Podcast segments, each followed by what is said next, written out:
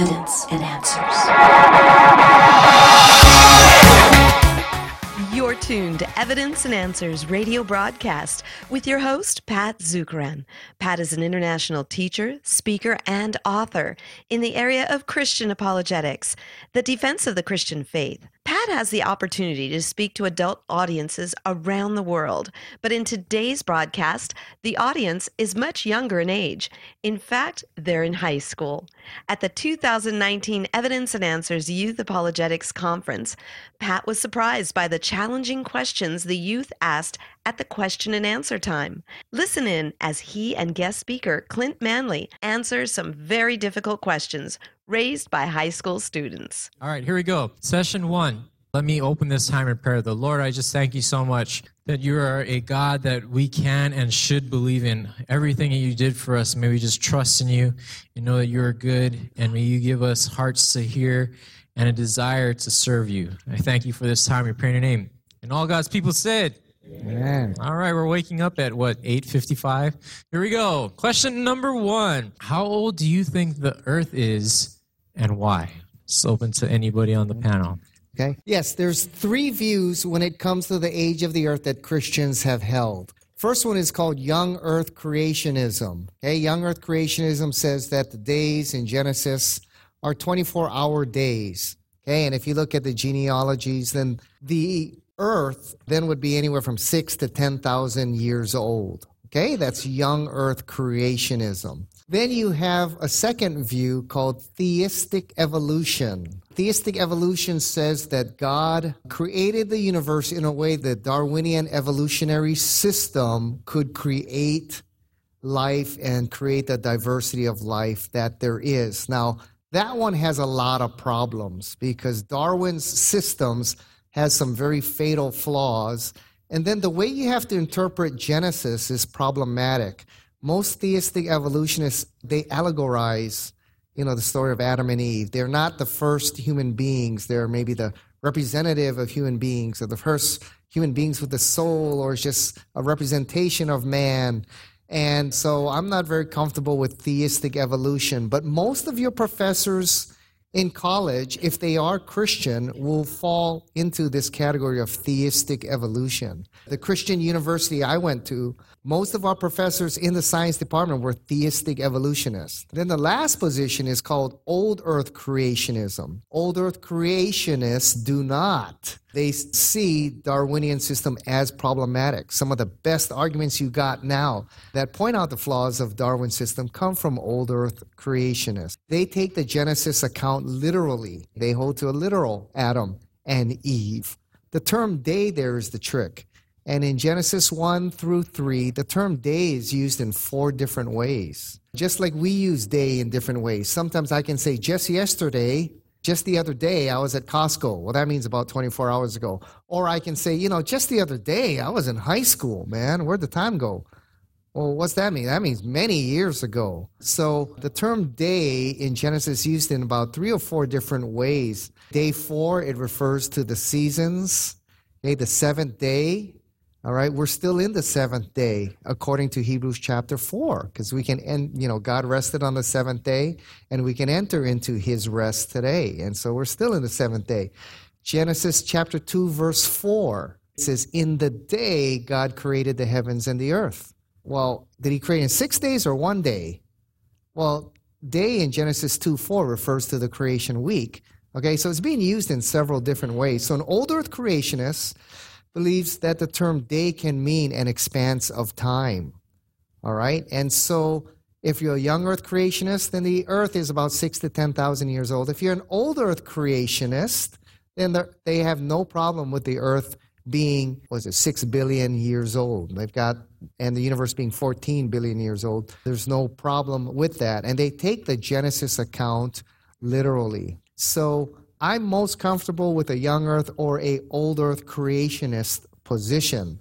I think the scientific evidence matches up well and you take the Genesis account literally. So I think it's one of those two, young earth or old earth creationists. It's too bad one of those camps is at war with everybody. If those two camps would work together, gosh, they'd be such a power, much more powerful force. Unfortunately, that's somewhere among Christians where it can get a little hostile Unfortunately, that's too bad. We had a conference where we had a young earth and old earth creationist there, and people loved the way they interacted and they could be brothers in Christ and and dialogue like that. Unfortunately, there were some people in one camp that were protesting us and calling us satanic and Luciferian and all this stuff, and that's that's not necessary, okay? But of those three, I recommend young earth or old earth creationism. I think that has the best biblical and scientific support. Thank you, Pat. Did anybody want to add?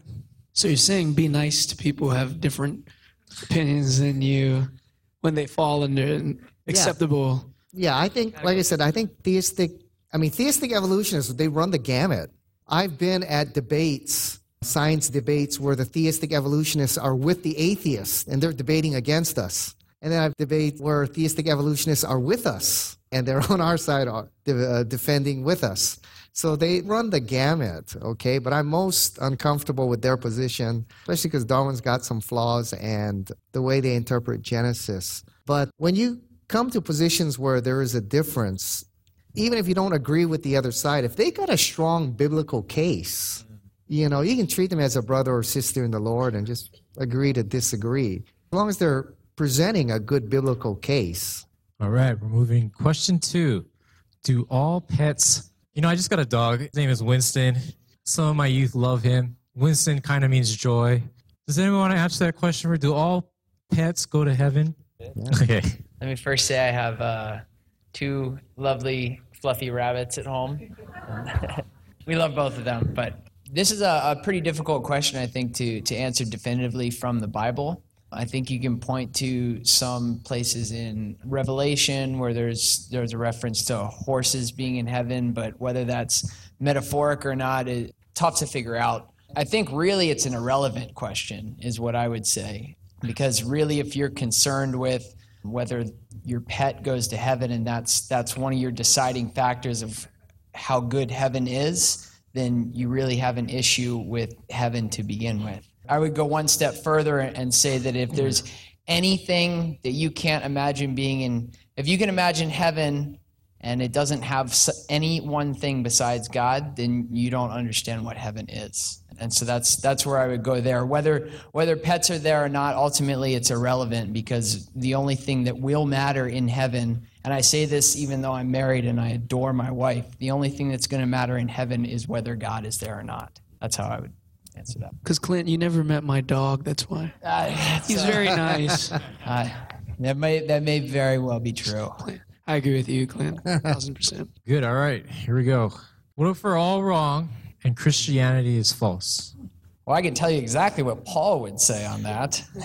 In 1 Corinthians 15, 17 through 19, Paul says, If Christ is not risen, your faith is futile you are still in your sins. Then also those who have fallen asleep in Christ have perished. If in this life only we have hoped in Christ, we are of most men to be pitied. So I think it's it's a pretty clear from what Paul says that if Christianity is wrong, then we are of most people to be pitied. Which I think really goes to point out what the Christian life should be. Because if we're living exactly the way the world is living, then we should have the same amount of pleasure that they do. But if we're living in a different way and Christ is not real, then that is when we should be pitied. I think Pat would agree. We're we're really concerned with truth, and we want to follow the truth where it leads, and and that's what this this what apologetics is all about. And we're going to talk about that some more tomorrow. But really, we want to look at the evidence and we want to look at the arguments and we want to look at the biblical data and we want to be able to go where the truth leads us. And so if Christianity is false, at least me personally, I, I want to go to whatever is true. And so that's how I would approach that kind of mm-hmm. thing. And that's kind of the basis of apologetics is, is being able to assess what the truth is. Yeah, if Christianity is false, consider the alternatives. Then God does not exist. There's no life after death. There's no creator, eventually what? There's no meaning or purpose or hope for your existence here. The universe is simply an accident, an accident of time and chance. The universe is an accident, therefore, you are an accident. There's no purpose for your existence here. There really isn't. If there is no God and we're just an accident, what difference did it ever make that the universe exploded into being? or that you were here. What difference does it ever make? You know, the universe is expanding, going to run out of energy someday and reach a state we call final entropy, and the universe comes to an end. Well, what difference does it make then that you were ever here? Everything ends in extinction and oblivion.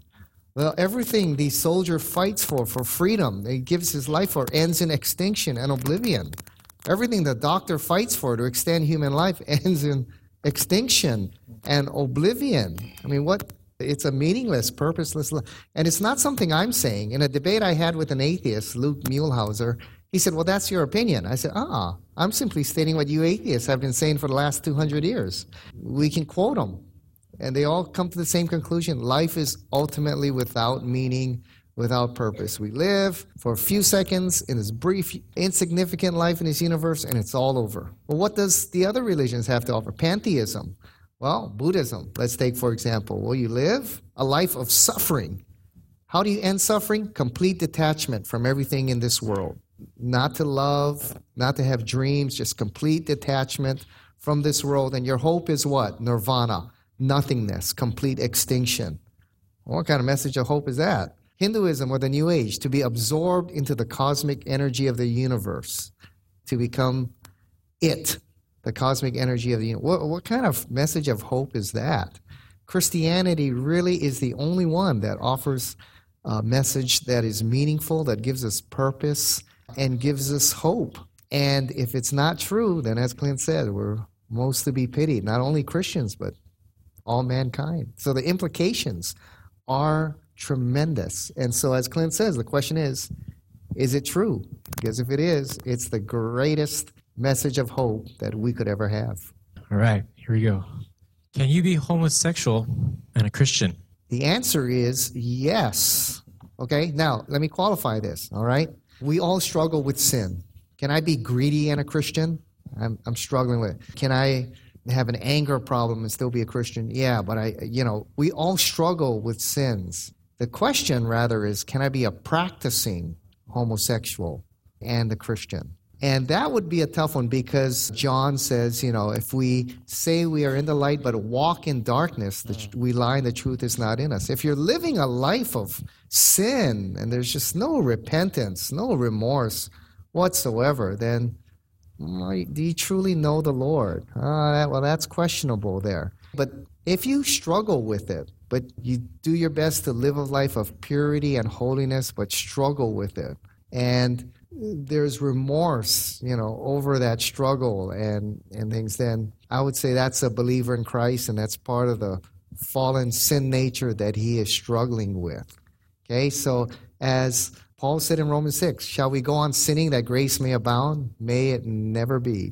A Christian can struggle with all kinds of sins, including homosexuality, but a true Christian would want to live a life of purity. And when it comes to sin, they have the conviction of the Holy Spirit and they'd be remorseful and repentant over it. So that's really the question there. I would add to that. I, I think everything you said was was great. Um, I would add to that too. Part of the the issue with the question is identity. All of us have propensities to certain sins. That's that's just we all have a fallen nature is, is what we're told in, in Romans. I mentioned earlier that that I struggled with pornography for years and years. I had a propensity towards that sin. Just because we have a propensity to a certain sin or or not to others, that doesn't give us the right to act on those propensities. And homosexuality from scripture is is very clearly sinful. And so just because you have a, a bent or an inclination towards a certain sin doesn't mean that, that we have the right to act on it. And the other issue I think with the question is I have a big issue with someone saying they're a homosexual Christian because if homosexuality is a sin, I don't want to identify myself as the sin that I have a propensity to. I would never say that I'm an alcoholic Christian. It's kind of an oxymoron. I would say that, that I'm a Christian that maybe struggles with alcoholism or I'm a Christian that struggles with homosexuality. But where you place your identity is, is very important. What do you do if an atheist confronts you and says the Bible is fake? Yes, you know, I get that quite a bit. And often you, you just ask them, well, what do you mean by that? Because a lot of atheists or skeptics who tell me that have never really read through the Bible and have a very shallow understanding of the Bible. And so a lot of their questions are misunderstandings or information they don't have about the Bible. And for example, a gentleman said, Well, the Bible is fake. I said, well, What do you mean? He said, Well, the Gospels weren't written until 100 years after Christ, and they're passed down orally, and you know how oral tradition is and all this. And I said, How do you know it was written hundreds of years after Christ? He goes, Well, I mean, that's, that's what I think I saw on the Discovery Channel. I said, Have you read the scholars on it? I mean, the New Testament scholars, Christian or non Christian. Have, have you ever read them? And finally was like, well, uh, you know, going, well, no. Okay? And I said, well, yeah, if you study, uh, even the skeptics will say the Gospels were written anywhere from 20 to 40 years after the life of Christ in the lifetime of the eyewitnesses. Mm. And they were written. Matthew is written by an eyewitness. John is a disciple of Christ. Mark and Luke walked with the disciples of Christ. So these are first generation eyewitness accounts. And you know what's important about that? People who saw what Christ did and witnessed those things were still alive when the Gospels were being circulated. And they could verify that what these guys wrote was true or false. And if it was false, the Gospels would have never lasted, would have never lasted to this day. Because there's too many eyewitnesses who can verify your facts as true or false. All right? So, for example, if I wrote a book and said, hey, this is the best biography on John F. Kennedy. And John F. Kennedy, man, three days after he was shot, he rose from the dead at Parkland Hospital, and all the doctors saw him. And then he went to the uh, Dallas Capitol there, and hundreds of people saw him. And then he preached in Prestonwood Baptist, and 30,000 people saw him, and 1,000 people saw him at First Baptist, and uh. And if I went to Dallas and told that story, my biography wouldn't last for a day. Why? Well, even 60 years after, there's still too many eyewitnesses who can verify my accounts easily as false. Gospels are written 20 years, even earlier perhaps, and there's too many eyewitnesses who can verify their facts as true or false. Okay, so a lot of times when they say this, they really haven't read or studied the issue and simply just ask them, what do you mean by that? Another guy said, well, Bible hasn't been copied accurately. What you have is a copy of a copy of a copy of a copy. You don't even have the original. So how do you know it's true? I said, Do you know how many copies there are of the Bible? So there's over 25,000 ancient manuscripts. Some we can date to within early second, late first century. 25,000 manuscripts. We can get very accurate. When we compare them side by side, and we can do that now with computers, we can be very accurate to the original. And I'll explain some of that tomorrow. So a lot of it, they just don't know the facts or they've misunderstood passages that they read. And so if you know your Bible well and you know some apologetics, just ask them, what do you mean by that? And often you'll be able to see the misunderstanding and explain it to them. Did you write that down? I hope so. Well, David did. That's good. All right, next question. Why do people still hold to Darwinism as an origin of life? Well, the one of the the main things with Darwinism is it's much more than just a, a scientific theory. It really holds, uh, it carries with it an entire philosophy. You could almost view it as a religion in itself. And so it, it carries with it from an atheistic perspective, you you really have no other option for the origin of life than Darwinism. There's just there's just no other options that are even tenable. And Darwinism has a lot of problems, but there's there's nothing else to go to. If you want to be an atheist and you want to try to explain the origin of life, you have no other options. And so really the reason that people hold to Darwinism and actually at, at the at the highest levels of academia, a lot of people they're really trying to get away from Darwinism because of all Pat mentioned some of the fatal flaws that they're trying to move away from it because it's really not a good option and they realize that but people hold to it so tightly because if you want to be an atheist, you don't have any other options. And so it really carries with it the entire weight of, of atheism as well. All right, here we go. When we are in trouble, why should we turn to the Bible? Well, the Bible, and we're going to learn this tomorrow, the Bible is indeed God's word. Okay, and what does that mean? Well, it means then it is telling you truth and God's word tells you how to live in God's world.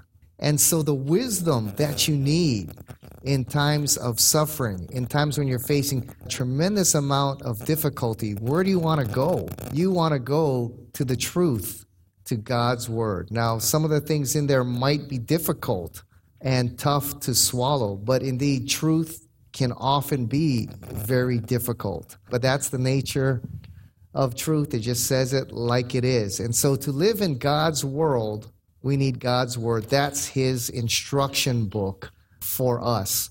We don't want false hope. We don't want to live like Clint was talking about in a world of deception. We're designed by God to know his truth and to live according to his truth. And that's the way to face those most difficult times in your life. So, not only in the good, t- uh, bad times, in the good times as well, we should always be guided by God's word because God's word teaches us how to live in God's world. He created this world, He created the manual of how to live in it. Wise person would follow the manual of the Creator. Ultimately, too, uh, the Bible is incredibly important because it, it reveals who God is. Romans 1 tells us that from the creation of the world, his invisible attributes are clearly seen in creation. And so we have a, a, degree of revelation of who God is just simply based on what we see in creation. Those are his, his fingerprints and, and signposts that point to him. But to really understand who God is, more specifically his character and how he deals with us as humans, we have to have God's word. That specific revelation is what it's called. Creation is, is general revelation that God has given us to point to him, and God's word is specific revelation. We're also told in 2 Timothy 3:16 all scripture is breathed out by God. Literally what Paul is saying there is God has breathed out his word into what we have as the Bible. And that makes it incredibly valuable. And so that's why I would say if if you want to deal with some of the problems in your life, you turn to the the person that created the universe. You turn to the person that created you and you go from there. Let me finish out that verse though. 2 Timothy 3:16 All scripture is breathed out by God and profitable for teaching, for reproof, for correction and for training in righteousness that the man of God may be complete, equipped for every good work. So God intends for his word to equip us for every good work that, that he has for us. So it's very sufficient, I think is a good word. If God is good, why does he let evil happen? So again, if God is good, why does he let evil happen? In five minutes. Go. Yeah, hopefully we, we'll have to address this maybe at a conference next year, huh? Sneak peek. I had a uh, debate, you know, with an atheist, and this is the first first question he asked. And usually, atheists is the first question they go to to disprove the existence of God, but it actually boomerangs right back into proof for the existence of God. He said, "If God is so good, why, you know, there's so much evil and suffering?" I said, "Would you define evil for me? Would you define evil for me?" And he was stuck. He had never been asked that question before. And I said, Define what you mean by evil. Because if something is objectively evil, there's an absolute standard of good that you're measuring it by, from which we have departed. Where did that absolute standard of good come from? You can't have a moral law without a moral lawgiver. Who gave us that absolute standard of good? If something is objectively evil, there's an absolute standard of good above us all by which we're measuring. I said, Where did that come from? And he had never thought about it before. And I said, You can't say a line is crooked unless you have a straight line by which to measure it against. If this is evil, what's your standard of good? What are you measuring it by? And he was completely stuck. This question actually boomerangs right back into another proof for the existence of God. And Christianity is the only message that can give you a reasonable answer to this question and any message of hope. I said, You as an atheist, what's your answer? We live in a meaningless universe. We live meaningless lives. We suffer from evil, which you can't define, and we die and we become extinct. What kind of message of reason or hope is that? The Christian is the only one. So God created us, and He created us good, perfect. Good creature must be able to do the greatest good that can possibly be done. And what is that? That's to love.「Thank you for joining us here on Evidence and Answers radio broadcast. We hope you enjoyed Pat's show today. If you would like Pat to speak at your church or Bible study, or perhaps hold an apologetics conference, give him a call at 483 0586, or you may contact him through our Evidence and Answers website. That's evidenceandanswers.org. To keep broadcasts like Pat's on the air, we rely on generous support from you, our listeners.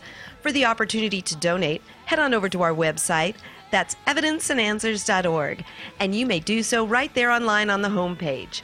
You'll also find that we have a wide variety of resources available to you everything from atheism to Zen Buddhism, including articles and additional audio for you to listen to or download. So be sure to share our website with those around you. Evidence and Answers is grateful for our key sponsor, Highland Capital Management, providing investors with alternative investment solutions. To learn more, visit them online at hcmlp.com. Join us again next time on the air or online as we provide compelling reasons for faith in Christ. That's Evidence and Answers with Pat Zukeran.